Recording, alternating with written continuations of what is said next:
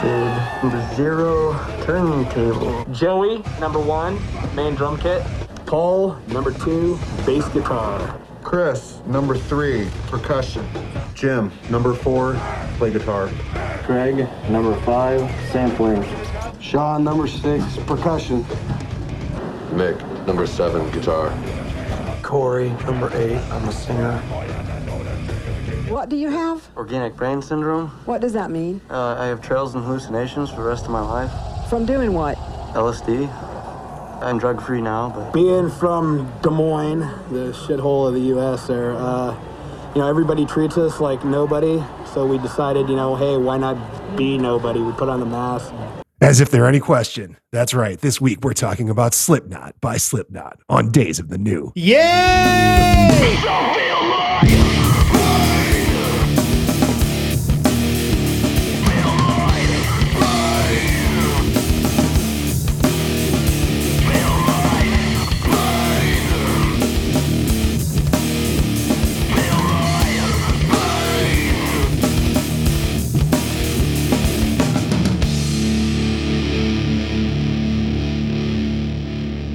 Thursday. Kevin, how you doing, bud? Uh, you know, I'm doing good. Uh, small gripe, small gripe. What's that? Are you on TikTok? No, not so much. So some of it's useful, most of it's not. But it's uncovered a new thing that I hate, which is being told how easy something is by some stay-at-home mom influencer on a 10-second loop while I stare down at my failed breakfast pizza, uh, which they insisted was going to be the easiest thing in the world.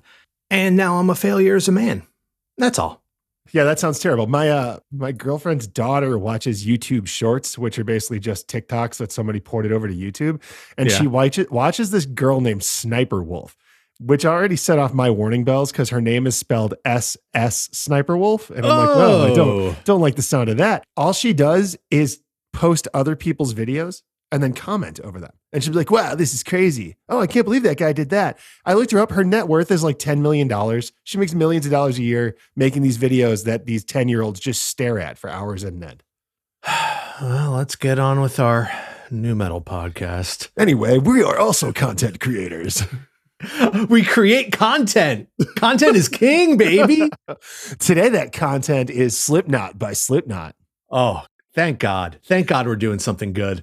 Yeah, like, well, and like, so Slipknot is good, right? Yes. This album is crushingly impossibly good at the same time as being real fucking boring on the back. Yeah. So, and we'll talk about that a little bit when we break it all down. But ultimately, this isn't one of those episodes where I just make fun of the band because I don't like them, because like I fucking forgot how good some of this is. We hurt you because we love you. Yes, yeah, I think that's fair. So, as stated, Slipknot is one of the most important bands in new metal.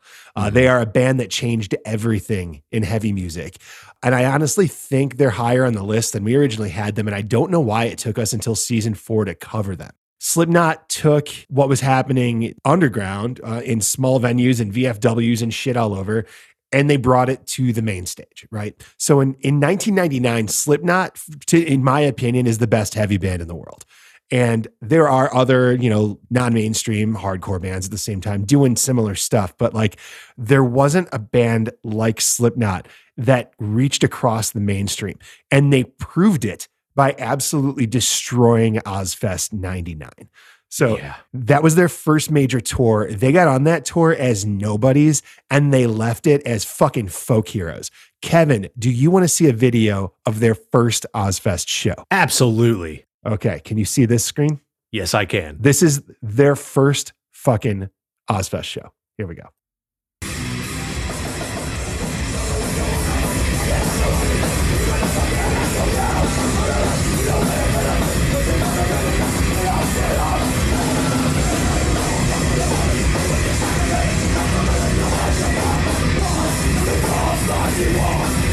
Anyway, you get the gist. If if you've never seen Slipknot, and I know we'll get into like the theatrics and the costume, but real quick, just like imagine running a marathon in a gimp suit in the middle of August. and that is the level of physicality that you have to do every single day on Ozzfest. And meanwhile, as a fan, if you don't know anything about Slipknot, like everybody in 1999, they had to walk to the side stage, side stage and be like, "This is the loudest band here," and then it just looks like fucking nine Batman villains are jumping up and down on a stage. Like Arkham Asylum has been emptied, and they started a band. yeah, exactly, exactly. And it's hard enough to play with that level of technicality, but like do it with a Halloween mask over you. Yeah, and like they It's- eventually like you know got masks that were better suited and stuff, but in the beginning they really were just like Halloween masks that like Corey glued his own dreadlocks to, and like Yeah. fucking Shawn Crahan's just wearing like a Walmart clown mask, and he wore that same thing forever. Yeah, it's hard enough to hold up a bank in one of those. Right. Like uh, imagine trying to play Ozzfest. It's yeah, it's fucking crazy. So anyway, coming out of Des Moines, Iowa, Slipknot was founded in 1995 by a man named Clown, whose instrument was an empty beer keg and a stick, uh, and his two friends. so Clown, whose real name is Shawn Crahan, partnered with drummer Joey Jordison and bass player Paul Gray to initially start the band. But here's the thing trying to list the members of Slipknot is like watching a season of Game of Thrones. Just when a member gets settled in, they get whacked. Like it's hard to keep track about who's in and who's out. So the lineup that the band had for about a decade was the one that we led off the show with. So mm-hmm. it was Crahan, Jordison, and Gray, as well as Craig Jones, Mick Thomson, Sid Wilson, Chris Fehn, Jim Root, and Corey Taylor. But Mhm. we should start at the beginning. So, Kevin, I'm going to do my very best here. All right, that's all we can ask for.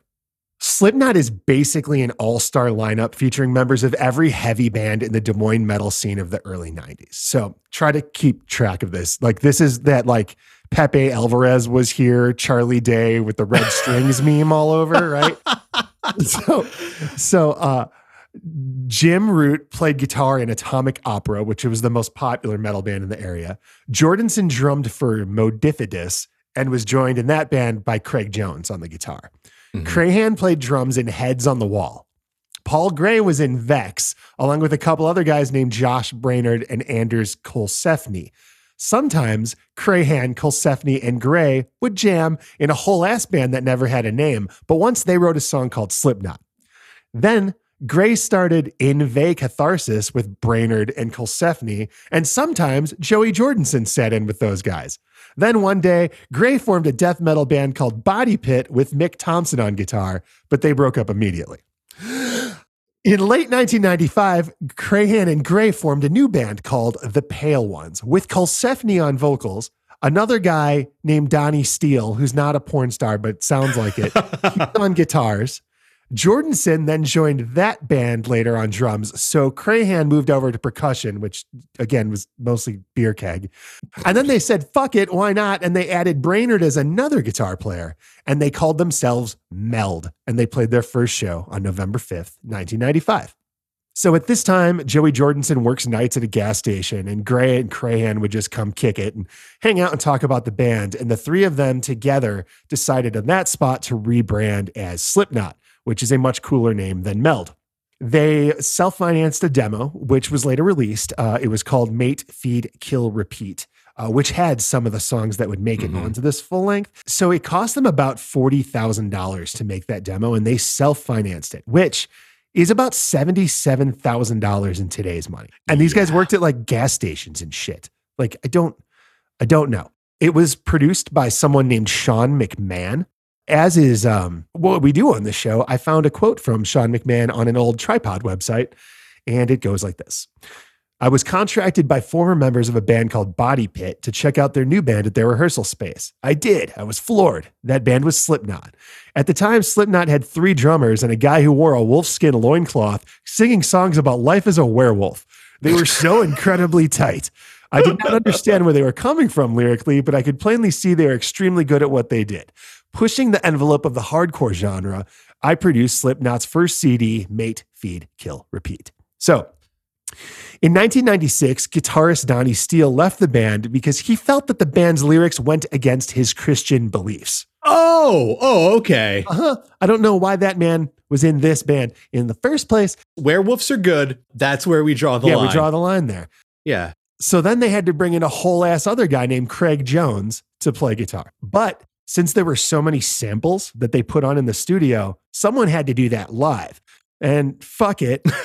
Why not add one more band member? So Mick Thomson comes in to play guitars and Craig Jones becomes their full time sampler. The demo didn't get a whole incredible lot of interest. It got some local airplay and some labels hmm. were kind of listening, but they decided they needed to move to a more melodic vocal approach. So they brought in Corey Taylor from the hilariously named Stone Sour to take that role on. Can we just Oh, talk yeah. about that for a second? You know what a Stone Sour is, Kevin? Uh, it's- isn't it like a whiskey sour? A stone sour is when you take a base spirit and mix it with sour mix, you know, from the gun at the bar and orange Yeah. juice. So, like an amaretto stone sour is the drink that the 16 year old orders at the bar when they have a fake ID. The whole time I was a bartender, I didn't care how old anybody is. When somebody's like, I'll have an amaretto stone sour, I'm like, give me your ID. And anyway, these like redneck rough guys from Des Moines started their like Southern rock inspired new metal offshoot, Stone Sour. Anyway. Have you checked out my uh, sludge metal band, Franzia? so like whatever though, like Corey Taylor's a fucking great singer. So yeah. so he comes in, but now Colsefni, who I has to imagine was the guy singing about being a werewolf, uh, now he moved to a new role doing backup vocals and as another goddamn percussionist. But he quit on stage in a show in 1997. And I mean, two percussionists aren't enough. So they brought in a guy named Greg Welts who goes by Cuddles to do that.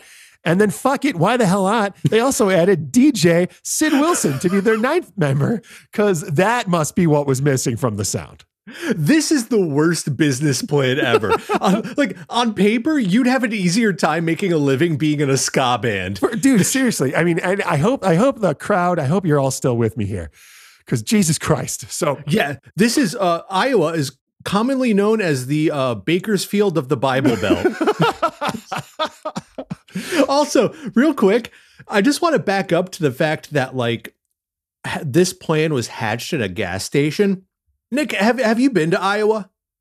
yeah my sister went to college in iowa so i've been to iowa state and i think that i might have driven through it before but that's about Yeah. it So I like to buy magnets from every state that I've been to and keep them on my fridge. And right before we recorded this, I went down and I checked out my fridge just because I, honest God, have no idea if I've ever been to Iowa. I have. I went to Riverside, Iowa, which is the future birthplace of Captain James Tiberius Kirk, Ah. which was pretty cool.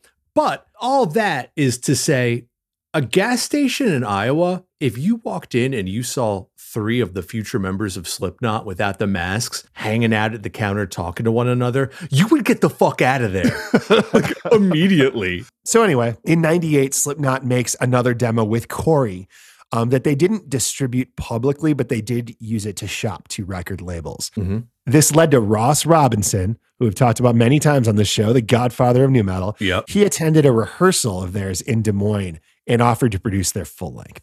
Um, this then attracted Roadrunner Records, who came along and made them an offer of a seven album deal for $500,000. Pull the pull the e-brake. Let's talk about it. Hit me.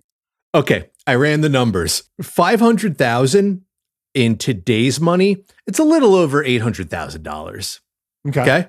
Yeah. Uh, divided by nine, that's roughly 56K per member before taxes. So 56K in 2001 is the equivalent in purchasing power to about $94,000. So $94,000 for seven fucking albums. Well, so so I, I think that this is just like their upfront signing bonus, right? Like, because they're to still make royalties off of the record and stuff. But there's no way that that's the only money they made. But still, it's not a lot of money to commit yourself to to a seven record deal. It's like most bands don't put out seven records. That's your entire musical career. But like, think, I mean, like one of these guys worked in a gas station, half a million dollars. Oh shit, I could pay off my Dodge Neon. I mean, it is it is a laughably bad contract. Yeah, And- not not good. And to this day, the members say they've never actually been paid for any of their albums. Oh, that's funny. yeah. Uh, well, that's interesting because like I looked up all of their net worth. yeah. And it was lower than I expected, but they're all still wealthy dudes. Like basically all of them were between six million and fifteen million dollars in Mhm. net worth. So I mean, they've gone on some fucking monster tours. They own their own music festival and shit. So like Yeah. they had opportunities to make money. Yeah. This, but this contract is like Tony Victory's wet dream of Oh, a contract. Extremely. I'm gonna fuck you over so hard. Yeah. So anyway, sometime in 1998, the band decided to number themselves one through nine, and each adopted onstage persona, complete with the masks and jumpsuits that we mentioned before.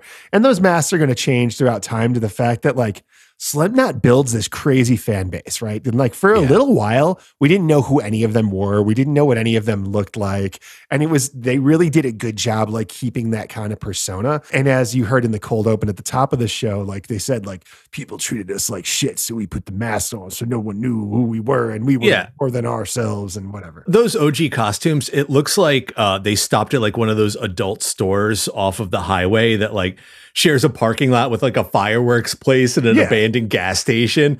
And like they just went through the bargain bin. They're like, fuck it, this works. Yeah, for sure. They have these cool matching like jumpsuit Jumpsuits. things. But anyway, so two days before they signed that deal, that guitar player that's been in the band for like five minutes, Cuddles, or was he a percussionist? I don't even remember. Cuddles is out. He gets fired for unknown reasons. So then they get a new guy named Brandon Darner. And he fucking immediately quits. So then they get Chris Fehn to come in and play percussion again. So now we have the lineup. I, I don't. I think we're good here for the most part. So are you are you sure? I think. Well, we'll, we'll get to it. Okay. For for years though, this is this is the core nine. So when they got famous, these were the fellas. So the band heads to Malibu, California, to start recording. Oh, I'm wrong. Fucking Brainard quits the band then. God damn it. But then we get Mick Root, who was like one of the, he's the guy that had like the cool, like metal looking mask. Like it looked like he was going into battle. Oh Uh, yeah, that was my favorite mask. yeah, he had like the BC Rich Warlock. Like that Yeah. guy was looked like he was swinging an axe. Mick Root was apparently a guitar teacher, and he was the only guitar player in Des Moines that wasn't fucking already in Slipknot. So they head off to Malibu uh, to go make the record with Ross Robinson at Indigo Ranch. Interesting fact as I was looking into their contract, typically the musician pays out of pocket for the studio time. They fund the album with that money. There's between seven to nine members of Slipknot plus management, and they're supposed to pay for their studio fees. There's no fucking way you can do that. So I was like, how did they afford to do this? You know who paid for this album? Who? Ross Robinson. Oh, really? That's fucking sweet. Yeah, I uh, I got a quote here from him. Roadrunner was really just not helping the situation at the time. I fronted all the studio time. I put a deposit on the studio myself. And then for some reason he sent Mick to the dentist. Like paid for him to go to the dentist. Yeah. Like whatever it was, rehearsals, the rehearsal place, whatever it was, I fronted everything until we almost started mixing. So I thought that was incredible. Yeah, that rules. Yeah. Uh, yeah, I mean, most things about Ross Robinson I really like. I will talk about the one thing about Ross Robinson that I really don't like later in this episode. Mhm. As far as Ross Robinson records go, this has got to be top five. Oh, I'm sure. Um, Yeah. You want to know what my number one is? And it's so weird. Hit me. Relationship of Command by At the Drive-In. Huh. Isn't that fucking weird? Yeah. I mean, but that's that's an amazing album. Did he do Glassjaw? Did he do Glassjaw's Everything You Want to Know About Silence? I think he did. Yeah, Oh, that was on Roadrunner too, wasn't it? Yeah, that was a Roadrunner band who, Yeah. speaking of getting fucked over on contracts, All right, cool. So you'll, this one's for you, Kevin. So a little known fact is that while the band was in Malibu, they went to go Mhm. see Fantômas. For Ooh. those that don't know Fantômas, it's like uh, Mike Patton from Faith No More and Mr. Bungle's like other band where he does like cover songs of like movie themes only using his mouth. I mean, that's an oversimplified, but yes, yes, it is. But uh, this experience like super influenced them. So like they've they've talked, you know, always hear about oh they were really influenced by Kiss and they were really influenced by Korn, but they were really influenced by Faith No More and the, the Wow. sounds in that area. And you can hear it. It's I mean it's way heavier, but like Slipknot wasn't Coal Chamber or you know Cold or some of these other bands that like yeah they got the record deal but they didn't really knock any doors down. Like Slipknot changed everything. Like I make fun of that beer keg thing a lot, but it sounds fucking awesome and it looks terrifying on stage. I have so many beer keg jokes in here, but you're right. You're right. I will say when Slipknot came out, I mean, they were on my radar in 99. Around when they released Iowa, that was when I started to phase out of new metal and like make that transition. oh me too same same time frame yeah Yeah. But like what's hilarious is that it's pure musical snobbery on my on my part. Like I would say in the same breath, like, oh, Slipknot is stupid. And then immediately go, but Bad Luck 13 Riot Extravaganza, that's the shit. It's the same thing. Right. And Slipknot's way better at right it. right right. and like all those bands would tell you that they loved Slipknot. You know, Yeah. you- but, they well, no, I'm sorry, they wouldn't tell you that they loved Slipknot. Like now, it's cool again. Like now, I'll see press pictures for new bands, and they'll have like Slipknot shirts in their in their promo photos and stuff. But like, it got so mainstream that fucking snobby assholes like us Yeah. were, uh, were fucking, you know, we were off. You know, we we weren't listening to Slipknot anymore. We were listening to the fucking like As I Lay Dying, which is a Yeah. fucking thing. yeah. And no one in Slipknot tried to murder their wife, so there's that. yeah, you got that going for you. yeah. Um, all right. Anyway. So we should probably actually get to the record, right? Yes. Slipknot by Slipknot was released on June 29th, 1999, which is just over a month from their first Ozzfest show. As I said, Ross Robinson produced it, officially making it a new metal classic. That's canon. If Ross Robinson does your record, it's a It's legendary new one. metal.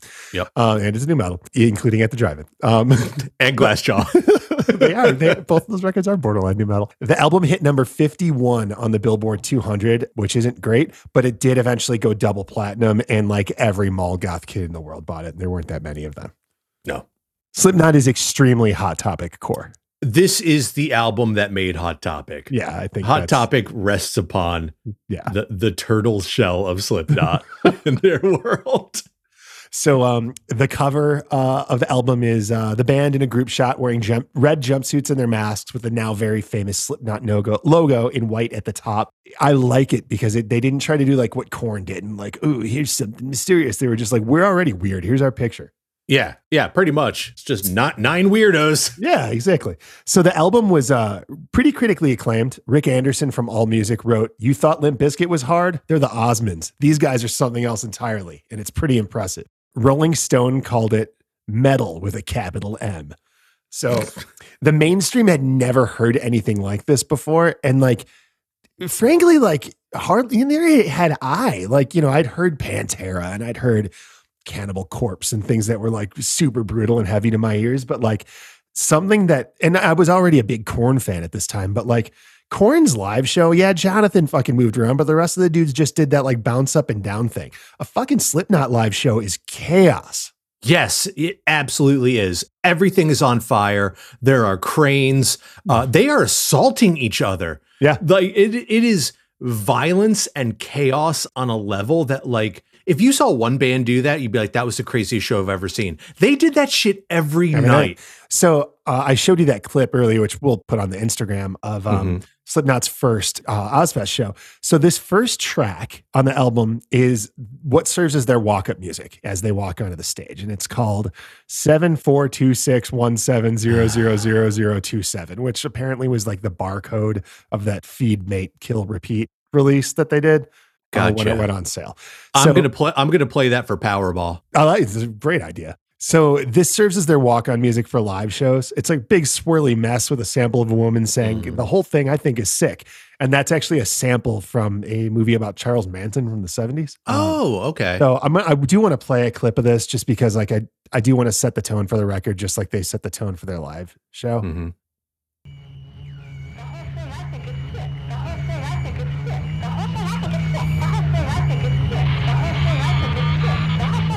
And like does that for like 36 more seconds. It, it's really interesting because I I do have a note here that says this sets the tone, It does. and it's great walk on music. Objectively, great walk on music.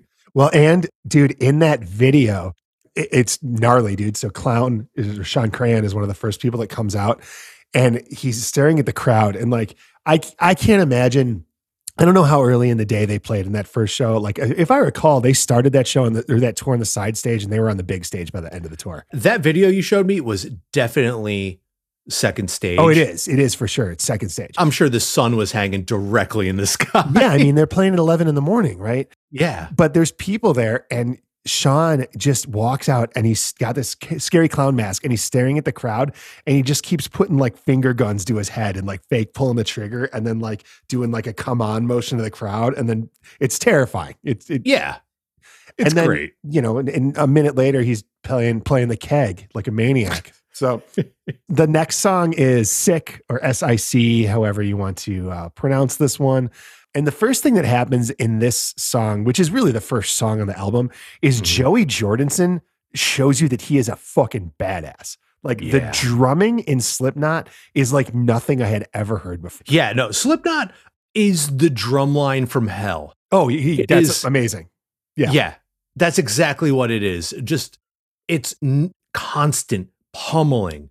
And you've got, you know, if he's not doing his thing, you've got two other percussionists just uh, uh, driving. It's you never get it. You never get reprieve. All right, well, let's just give it to him because if some of the people listening to this haven't listened to Slipknot in ages, which I imagine is probably the majority of you, when I went to listen to this to write this show, Mhm. I was brought back to my friend's car the first time I heard this with like Oh, a yes. subwoofer in the back and my brain just melting out of my ears. So here you go.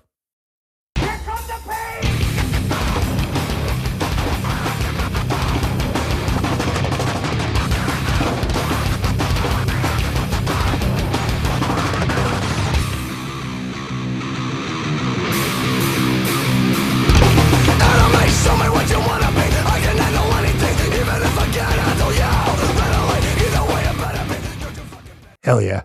Yeah. Imagine spending all that time learning how to become this amazing drummer or like shred on guitar.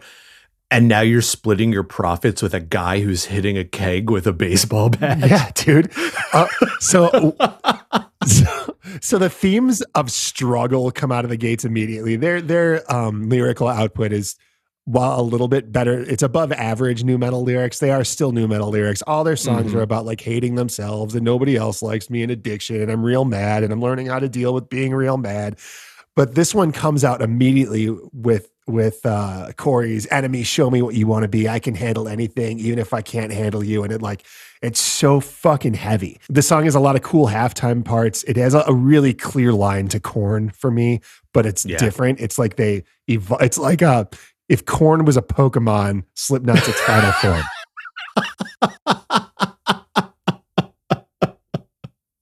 I I don't know enough about Pokemon to really riff on that. Uh, yeah, you know, like we said, the added percussion actually plays and it adds an insanely cool element. And I'm sorry that I made fun of it so much before, but I'm probably still going to make fun of it some more. mhm. Oh yeah. The next song is Eyeless. And what I want to talk about to start at Eyeless, we've talked about on other shows, but I'm actually going to get into it. We start the song with an Amen break. Yes, yes, we. It is the loop in every jungle and techno adjacent song from this era. So let's do an educational segment. Hit me. The Amen break is one of the most important drum parts ever recorded. It was a drum part in the song Amen Brother by a band called the Winstons from 1969. So, in this moment of the song, the rest of the band drops off, and drummer Gregory Coleman plays this unaccompanied drum break for seven seconds. Now, because there was no other instrumentation behind it, it was extremely easy to sample. So, it made its way onto these like sample records that early hip hop DJs would use to create the beats for their songs. So, like, mm-hmm. I mean, most notably, this is the whole beat in NWA Straight out of Compton Yep. is yep. the amen break. And and because you can speed it up, slow it down, shift the pitch. According to whosampled.com, this is the most sampled track in the history of music. So what I'm going to do here is I'm going to play the original amen break and then we're going to play the beginning of Eyeless. And then we'll just talk about Eyeless. But wanted to tell you guys about this thing because I think it's really cool. And you'll hear it in new stuff. I mean, Vein.fm uses the Amen break. Like you'll recognize it almost immediately. It's it's like the the the Wilhelm scream. Yeah. Oh, yeah, exactly. It's yeah, and it's fun, just like the Wilhelm Scream. To it's like an Easter egg. Like Yeah. when when you hear it now, sometimes I'm like lame, but other times I'm like, ah, that was super clever. The way Slipknot uses it is on the clever side. Yes. So anyway, here is the amen break.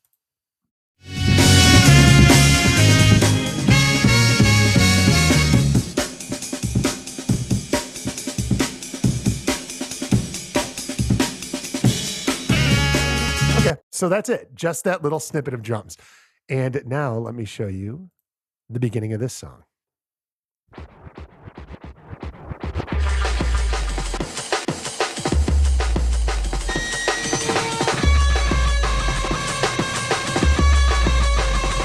Pretty sweet, huh? Yeah, very awesome. I, I think that this song and uh, almost everything else on here established Slipknot as one of the few bands where the DJ is actually an integral part of the band. Like you look at a lot of new metal acts, like "Uh, did Limp Bizkit really need DJ no, Lethal? hundred percent not. I think Linkin Linkin Park did, Yeah, but the DJ at this point in time was like such a new metal trademark that I remember my senior year of high school, which I graduated high school in 1999. We we started this fucking terrible band in like the attic above my my buddy's mom's like retail store, and we had like one friend in our friend group that didn't play anything. He wasn't in the band, and two of the guys came to me and they're like, "Hey, Brian wants to join the band. Um, we're thinking about making him the DJ. I was like, he doesn't DJ. And they're like, well, we're just going to get one turntable and one record and he can just like scratch it. And I was like, that's not what a DJ does. No, it's not what a DJ does. I mean, scratching is part of it, but like, oh my God. Um, but anyway, so um, I think as further proof that this album is new metal, the first lyric in this song rhymes insane and brain. Gotta have it. Um, Gotta have it. Yeah. And then he gets into the phrase, you can't see California without Marlon Brando's eyes, but he's 100% aping System of a Down's vocal approach. Yeah, no, you're right on that. But yeah, apparently he heard a homeless man say that phrase and it stuck with him and he included it in the song. But it's it's a heavy ass banger with new metal riffs. He says motherfucker a lot, which is always fun. and then great. it ends with like a huge mosh part. Like it's a fucking great song. Like, what's so insane is when you think about it, Iowa. This came out of Iowa. Yeah. Iowa. Well, there's nothing else to do. Yeah, there's nothing else to do except make the heaviest shit in the world, I And guess. fucking smoke meth. Yeah. I don't know of any other bands. Let's see. Who else is from Des Moines? It's just going to be a list of Slipknot's bands. Dude, you're not kidding. Uh, uh you're right. Yeah, Pain Face, Stone Sour. These are all Slipknot adjacent bands. Toto. Toto? The only yeah. Africa? So, Af- yeah, yeah, yeah. So like, well, that's wild because like both Toto and Slipknot have people that are very good at their instruments. So maybe maybe that's what you. But I mean, we also have Gloom Balloon, the Junk Beer Kidnap Band. Yeah, it's it's pretty bad. How about just Iowa bands? Oh, no. Let's let's let's broaden this. The Everly Brothers. Uh, okay. Yeah, this dude Iowa is not. Ooh, Modern Life is War. Oh, okay. That's kind of neat. Yeah. All right. Anyway, uh, That's it. That's a that's a segment called "Who the fuck else came from Iowa."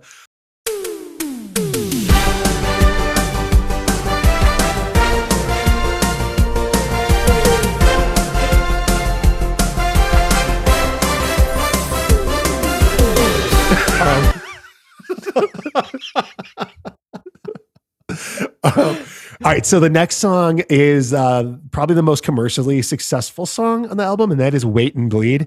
Um, Yeah. this is the one like I was feeling this album like crazy, right?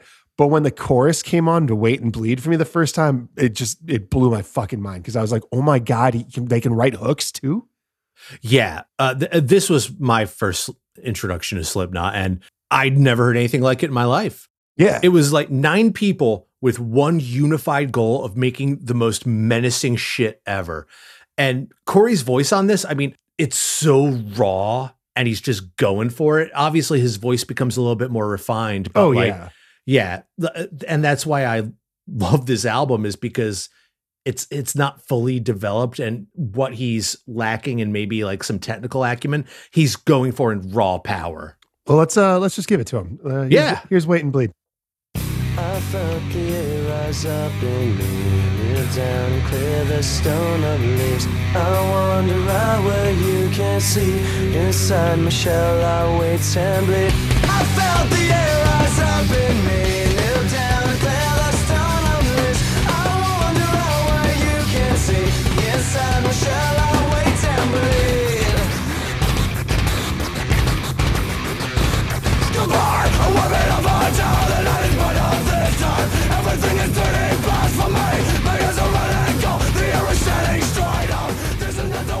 just so good.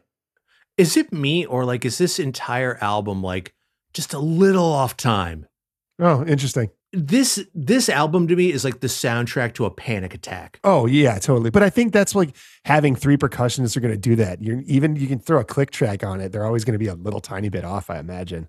Yeah, and it, but it adds to the whole. Uh, and the reason I bring it up, yeah, it adds to the madness of it is that you can never really sit and be comfortable with this album. Yeah. Oh yeah, it does not allow for that. So Yeah, uh, Joey Jordison actually wrote this song, the drummer.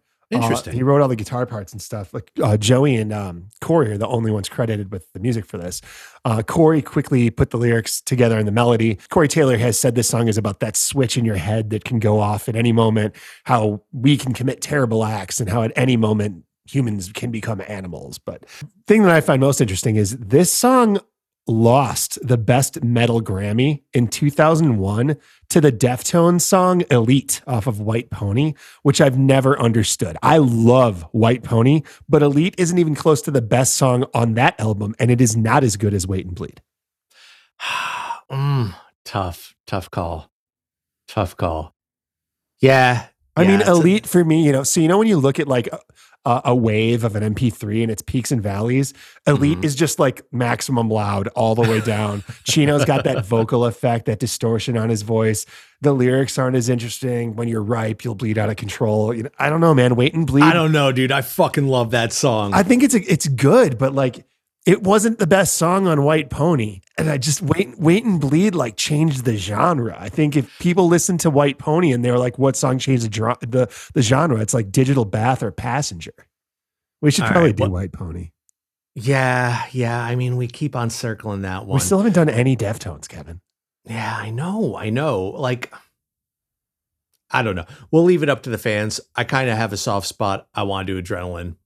Oh man, well, I mean, it's the most new metal of them. Okay, so what we're saying is that Elite is the Aqualung. Yeah, yeah, of two thousand one. Yeah, Yeah. in two thousand, uh, Slipknot performed Wait and Bleed on the Conan O'Brien show, and it's as crazy looking as it fucking sounds.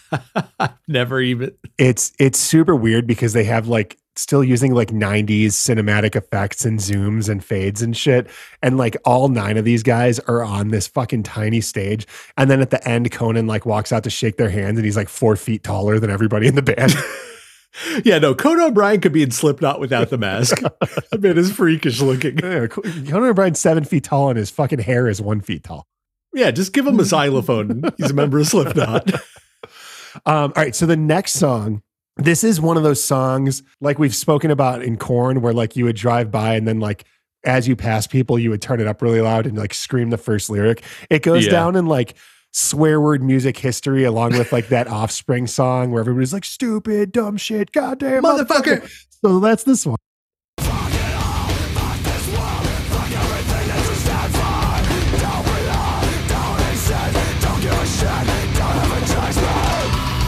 Listen to that beer keg.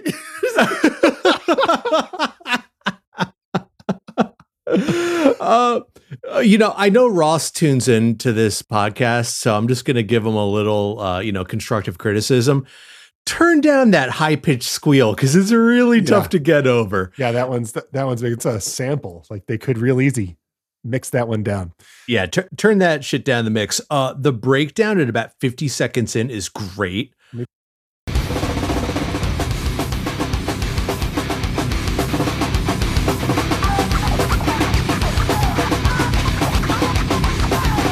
It's those little moments that I live for, like those big stompy fucking mosh parts.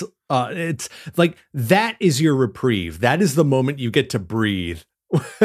Yeah, no, I, I I- I agree, and like it just shows how good Joey Jordison is too. Like He's some so, of his, his so snare good. work is so cool. And then I have the note that says this song has some cool beer keg riffs. No, the, the beer keg is on full display here. And I will say that this is probably the first song where you get to hear what individual members are contributing and that it's not just a gimmick. Yeah, yeah. I mean, you just heard uh their DJ got a little solo right there. Yeah. Yeah. In the middle of a breakdown, Yep. right before the beer keg comes on. Like, yeah, I mean, this album had to be a fucking bitch to mix. oh my God, what a fucking nightmare. This must have been nine guys. Yeah. yeah, and I mean each guitar part was all the all the rhythm guitars are going to be tracked three or four times too. So just so many layers. Could you imagine doing the demos and then tracking the beer keg? No, seriously. So the next song is "Spit It Out," um, and fun fact: this is actually the demo version. So it has Brainard on guitar, not Root. Uh-uh. It's also a rap metal song. This is silly. Yeah, and it was the first single. So I don't remember. I think that "Surfacing" was the first Slipknot song I ever heard, or "Sick." "Spit It Out" was pretty quick. It's, it was the first single, but it's one of my very least favorite songs on the album. But as a young Limp Bizkit fan in 1999, I thought it was pretty cool. It has a shitload of samples in it, but it, it just has a goofy ass fucking verse. Yeah, let's. Uh, can, can we play the verse and then I have a, Yeah. I have a few things to say Yeah. there. Did you never give a damn in the first place? Maybe it's time you when the tables turn. Cause in the interest of all involved, I got the problem solved. And the verdict is guilty.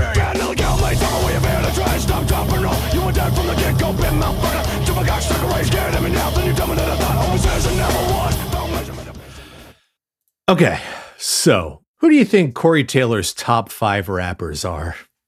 Oh no! Uh, all right, so I'm gonna say LL Cool J because he name drops him on this record, uh, Mhm. and by the same token, I'm gonna say Chuck D because he name drops Okay. him too. Um, if I'm gonna round out the next three, we're gonna go with Grandmaster Flash. Mm-hmm. I feel like oh, uh, Run yeah, Run DMC. Um, and then it's gonna be another goofy ass rapper. Uh, so we're gonna go with uh, Kool Keith. Okay, well, you're one for four. Top five rappers. Ooh, uh, for me, um, in no order, uh, Chuck D, uh, Cube, ugh, he's the man. Uh, Ice T, Tech. I'll go with Tech N9ne. Tech N9ne, absolutely. yeah. He's fantastic. He's a good friend too, so it's pretty rad. Yeah. You know. The fifth man, you know, I you know any one of the Beastie Boys Fantastic. because they're man. the fucking they're the men. Fantastic. Okay, fucking nobody thinks Ice T is one of their top five rappers. Any one of the Beastie Boys doesn't matter. Pick a Beastie Boy, even the dead one. They're all pretty even. Just just pick one. That that's uh, you know they're they're so good. They're so good. And yeah, you're right. Ice T is nobody's favorite. I am a psychopath walking criminal. Star. No, he's not good. He's not a good rapper. Right, body count rules, but Ice T as a rapper is terrible. And we can't forget that yeah, we made the joke before, but the man that like made all of his fame from fucking writing and recording Cop Killer has played a fucking cop on TV for the last 27 fucking years. No shit. And Cheerio spokesman. I know we never got to talk about that, but I love the fact the guy who wrote Cop Killer is now a Cheerio spokesman. Unbelievable. I, I say I belabor the point here. So when it comes to the rapping on this, Nick, did you know he's not rapping? Mm, How how do you figure? Oh well. Corey breaks it down for us in a 2019 article with uh, Revolver. He was asked about rapping on this song, and he acknowledged the hip hop element there, but he also pointed to a less frequently cited influence on the song's sound. So I quote, People don't realize that it's a hardcore song, he said. That's me channeling HR of Bad Brains and everything that I grew up listening to and just spitting as hard as I could. Well, I would ag- maybe agree with that on when he starts shouting, but in the beginning, he's definitely doing white boy rap. That's not a that's not a Bad Brains song. No, it's doesn't sound anything like Bad Brains. That's a why would you even say that? Yeah, I don't know. I mean, because I mean, I think that because like so as a new metal fan, I used to hear the guys talk about fucking bad brains and fucking suicidal tendencies and like I understood that those were all bands that like were important and I should like. And then when I went back and finally listened to them, I was like, I don't fucking like any of these bands. I, I don't like bad brains. I've tried a thousand fucking times. I don't like it. I like Bad Brains, but no, I get the same thing with like my uh, with Black Flag. It's like, oh, dude, Oh, yeah. Black Flag, man. Yeah, my So war fucking- is good. Everything else sucks. Yeah. Sorry. Suicide is pretty good though. Yeah. Anyway. So, I, so this is one of those moments where we have spent the majority of the time on this recording talking about these first few songs. We're probably going to get through the rest of these at a quicker pace because they're all mm-hmm. kind of one song. So, the next song is Tattered and Torn, which isn't really a song. It's just kind of filler that takes up some time. It sounds like a broken toy, like in a haunted house. My dog hates this song. Yeah, I kind of hate this song. Yeah. No, the, the the the frequencies in it, fucking loses it. Interesting. Yeah, it's it's no, not, it's not great. it's pure filler. Um, so the next two songs are uh, "Frail Limb Nursery" and "Purity," and those are actually removed from the album.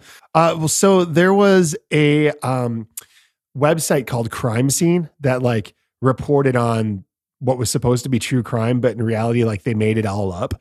So Oh. they listened to this episode of Crime Scene about this girl named Purity Knight who was like kidnapped and buried alive. And it was this super fucking disturbing story. So Frail Limb Nursery actually uses audio from that crimescene.com's what uh whatever's uh audio and they got a bunch of pressure because they were totally in like copyright violation so they Yeah. pulled both songs from this release shortly after oh, interesting. Frail Limb Nursery never came back, but Purity was released on like a greatest hits or whatever. But like they're that's literally all we need to say about them. The next song is Liberate, which is another song about being angry and accepting it and just more it just sounds again like Iowa fucking kind of sucks. Yeah, in the grand scheme of this album, this is pretty forgettable. Mhm. Prosthetics is up next. Um, this song is about the 1965 horror film The Collector, which is like about some guy that collects butterflies and dead people. Hmm. It's pretty percussion heavy. Once it gets going, it sounds a lot like Korn. Yeah, I feel like this was written by uh Keg guy. I- it's it's it's an interesting song. It's an unsettling song. It it feels like their attempt at writing like a Tool song. Okay, that's interesting. Yeah, that that that's the vibe I got. Yeah, Slipknot should just trying to write Slipknot songs. The next song is No Life, and this is the second rap metal song on this album. it has a shout out to LL Cool J. It's really weird. He goes, uh, Maniac Psycho, like like the Cool J. Because like LL Cool J calls himself a maniac psycho, and Mama said, or Mama said, knock him out. Oh, that's right. Maniac Psycho. Yeah. Yeah. Also, thinking about LL Cool J, do you remember the uh, LL Cool J song "Hey Lover"? Oh, I don't know. If you heard it, you would know it. Boyz II Men was on it. Uh, it's from like the album Mr. Smith. Okay.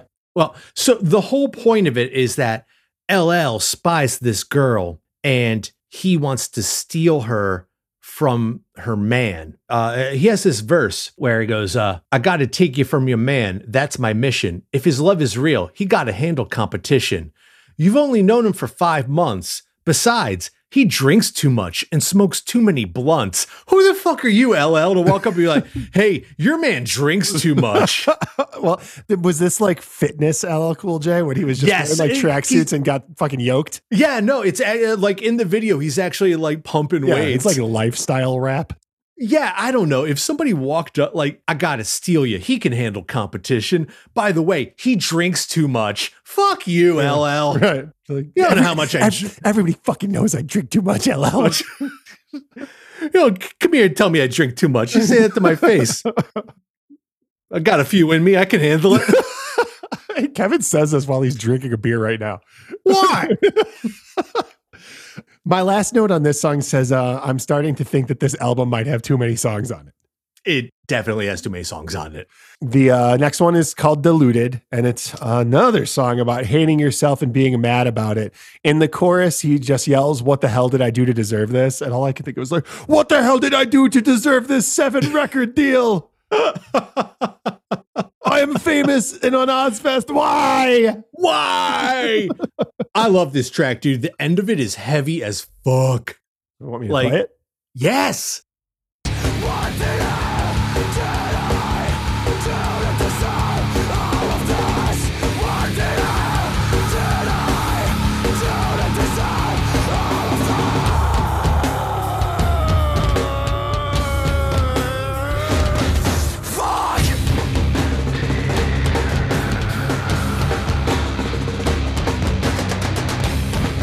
Big Soulfly energy, and you know, you know, I love the random fuck. Yeah, the, the drum line from Hell right there is pretty sweet too. Yeah, yeah. I it's simple and it's perfectly well executed, and it just like yeah, it hits me in that in that part of my brain that makes me want to flip my desk over.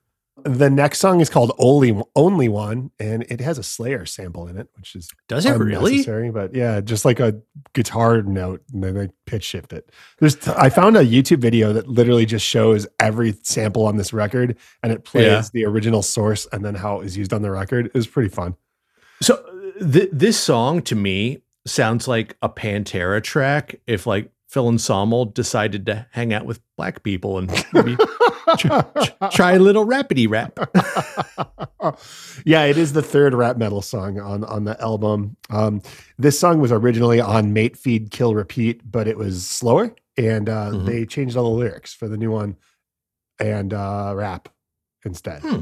I'm glad that they only rap on this record three times because well, it's it's not very good. Yeah, do you think Corey Taylor like ever refers to himself as an MC? Oh no, it's he's being he's being hardcore. Kevin. Oh, right. All of these rap metal songs, they're just a reminder that underneath like even the most menacing metal dude, there's a fucking cringy dork. Yeah, no, I think that's super, super accurate. There was a thread in um, r slash new metal yesterday on Reddit that was like, "What are the cringiest lyrics in the history of new metal?" And Jesus Christ, dude, it was uh, so bad. It's so bad. Yeah, there's a Kid Rock song that I d- was unaware of where he talks about how like being underage, you call that statutory, well, I call it mandatory, and now I'm gonna find it because that deserves a whole episode. Mm, wonderful. Yeah. Let's let's bring it home, dude. All right, cool. Uh, scissors. Um, Joey Jordison wrote this one as well, and he wrote most of the lyrics except for the third verse. It's about self harm, and it is a very different lyrical approach than the rest of the album. It's all like symbolic. It's super heavy and screamy, but it fucking does the thing that I don't like that Ross Robinson does, and it has the classic new metal singer having a fucking breakdown in the booth part. Yep, it's the lose your shit in the booth track that we've come to expect Yeah. from Ross Robinson. Yeah, it's one of the two things I don't like about Ross. We're going to get to the second one in just a second. But first three comes around. Corey Taylor apparently ad libbed that part. And the song ends with like Corey giggling like a lunatic and then doing that like scream laugh while putting reverb on the track that like Ross Robinson would have John Davis do. It's very Yeah, I'm twisted. twisted, I'm inside. twisted inside. Yeah. exactly, exactly. So uh, you mentioned that Fehn has a track for Vomit. So Mhm. there is a secret track on the physical version of this track, which you can find on YouTube. I'm not going to play it, but it is the band watching a porno that involves scat. Really? So Ross Robinson, because he always has some weird found footage at the end of his fucking albums, he plays that. And it's these guys in the room watching this scat porn, and you hear Fehn like start coughing and then he throws up because, you know, it's gross. Let's keep in mind that at the time this album was recorded, you didn't just Google scat porn. no, you had to go buy it or get it from uh, like a flea market. Yeah, you had to own it. And then you had to be like, wait, wait, let me fast forward to this part. You had to know all these things. So We've come a long way as a society. Yeah, kind of. Um, and then there is another secret track or a late add-on track called Eeyore. Did you do that one, Kevin? I did, yes. It's interesting. It has an Ice Cube sample, and uh, yeah, this song is about the local like dick in the mosh pit. Apparently, that would Mhm. like crowd kill and not help people up. And this song is about how he got his ass kicked. Interesting. Yeah. I did some research of my own and I discovered that in Austin, there is an event called Eeyore's Birthday Party. It's been held since 1963 and it typically occurs on the last Saturday in April. It includes live music, food and drink vending, uh, which all benefit local nonprofits, and attendees in colorful costumes and a very large drum circle, which sounds right up Slipknot's alley if there was more sweat and vomit and people in jumpsuits bleeding and shitting and pissing themselves. Well, so that does kind of wrap up the album. So we'll we'll quickly kind of try to do a where are they now, and um, this part isn't as fun as some of the other parts that we've talked about. So after the first record blew up, they pretty quickly put out the follow up, which was called Iowa, which was a commercial hit. It had three singles. Uh, but the band was experiencing a lot of infighting. We'll probably get to Iowa in like season seven because it's pretty good. But the band was infighting a lot. They went on hiatus. So during this time, Taylor and Root, thanks to the commercial success of Slipknot, were able to actually get their other band, Stone Sour, a record contract. And that's when they're like, oh my God, we can see two of their faces for the first time. It was pretty lame. Yeah. And then Joey Jordison formed the Murderdolls at this time, which is an extremely hot topic core band. Um, they came back and put out the Subliminal Verses, which was produced by Rick Rubin, and that did win them their first Grammy in 2006. In 2010, Paul Gray, founding member, was found dead in a hotel room in the middle of fucking nowhere, Iowa, off of Interstate 80. Toxicology reports showed that it was due to an overdose of morphine and fentanyl. Yeah. So fentanyl started taking him out way back then. So yeah, anyway, that sucks. Um, the band didn't really know what to do, but as most bands do, they carried on. Um, that fucking Donnie Gray or Donnie Gray came back. He joins the band to replace Gray in 2011, but they stuck his ass behind a screen so nobody could see him. He didn't get to wear a mask or anything. No mask for you, Donnie. In uh, 2012, the band held their first annual Knotfest, and it's also the year that they released their very own iOS app, Slipknot Wear the Mask, which allowed users to design their own masks. um, this is the part of Slipknot where a Kiss was their influence beyond their music, but into yeah, selling this shit out of everything, right? Merchandising, baby. In 2013, Joey Jordison left the band. Um, the band announced that he quit, and Joey was like, "What? Fuck? No, no, I didn't." And uh, yeah, it was a big mess. Here's my favorite one. On March 11th, 2015, guitarist Mick Thomson had to be hospitalized after getting into a drunken knife fight with his brother at his Iowa home. As one does in Iowa. That's called an Iowa handshake. That's just what you do. In 2019, Chris Fehn filed a lawsuit against the band saying they were fucking him out of royalties and he left the band. Um, that part's funny because like I looked up his net worth and it's like six million dollars, and it's like, bro, you fucking banged on a fucking tom tom drum. Like you didn't write any of this shit. Like I think that like maybe fucking Mick and uh, Corey deserve more of Yeah. the royalties, but I don't know what the maybe- fuck do I know? Know your role. Hey guys, guys, listen to this song I wrote. Ding, ding, ding, ding, ding, ding, ding. On uh, July 26th, uh, 2021, former drummer and founding member Joey Jordison died in his sleep. He was 46 years old. That was a pretty crushing one, just because uh, he was a pretty well loved uh, guy in the heavy music scene. Very, very influential. Probably the most influential member of Slipknot, I would say, in, in how people approached heavy music. And 46 is too fucking young. That sucks. Yep. Yep. The good news is that Slipknot carries on. They released their seventh album, The End is So Far, on September 30th, 2022, uh, which completes their obligation to Roadrunner. It'll be interesting to see what they do now if they go like the Metallica route and start self releasing music, which is what they should do. Um, Yeah, obviously. They have enough money to. So, yeah, go make all the money, fellas. Yeah. But listening to this album for the first time in years kind of pumped me up. And like, I think I'm going to dive in and listen to all their new records that I've never listened to and see how it holds up and see how I like it and see if, you know, it's had a, an influence on modern metal. Yeah, I feel like this is kind of like the Kittie episode where there's a band that I just kind of like, you know, yeah, they're good, but then I wrote them off. And then as I go back, I'm like, damn, this is really good. And I need to, I, I need to kind of rediscover it. I agree. I, I mean, I really did, really did enjoy the, enjoy this one. So that just about wraps us up here. What uh, what have you been listening to lately? I have been listening to the newest track from Samiam called Lights Out Little Hustler. I saw that that came out, but I haven't listened to it. It's so good, as you're about to hear in a minute. But yeah, Samiam, they have not released an album since like 2012. And it's just an amazing little piece of punk goodness. So I will play Lights Out Little Hustler. After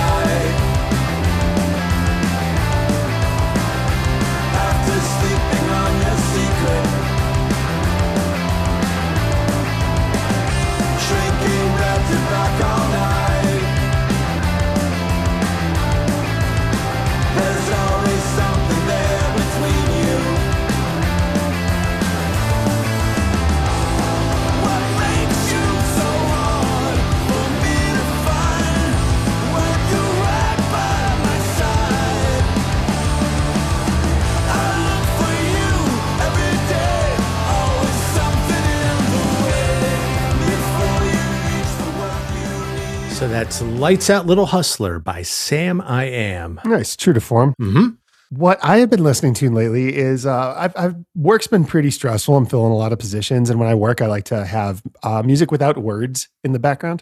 Um, So I think I've talked about like the instrumental doom playlist that uh, that I've created. Yes. Uh, so this isn't on there. This is on a different perspective. So when Kevin and I went to Furnace Fest, we would come back from festival and uh, sit back and uh, drink bourbon and watch the Bruce Willis movies after his diagnosis with aphasia. We'll maybe talk about that another time. I can't. I didn't. Oh yeah, that's a that's a whole other thing. But Yeah, there's a there's a lot a lot of them. Uh, but anyway, a lot to unpack. um, we also watched this movie called Bushwick, which stars Dave Bautista, and it's like this really fucking gnarly, like post-apocalyptic, like the government is being overthrown by right-wing extremists movie, and like definitely worth the watch. Kind of a B movie, but uh, I really enjoyed it, and I was uh, really enjoying the music. And uh, we looked it up, and like Aesop Rock did the motion Yeah. picture. So this is a Corner Store, the first track off of the Bushwick original motion picture soundtrack by Aesop Rock.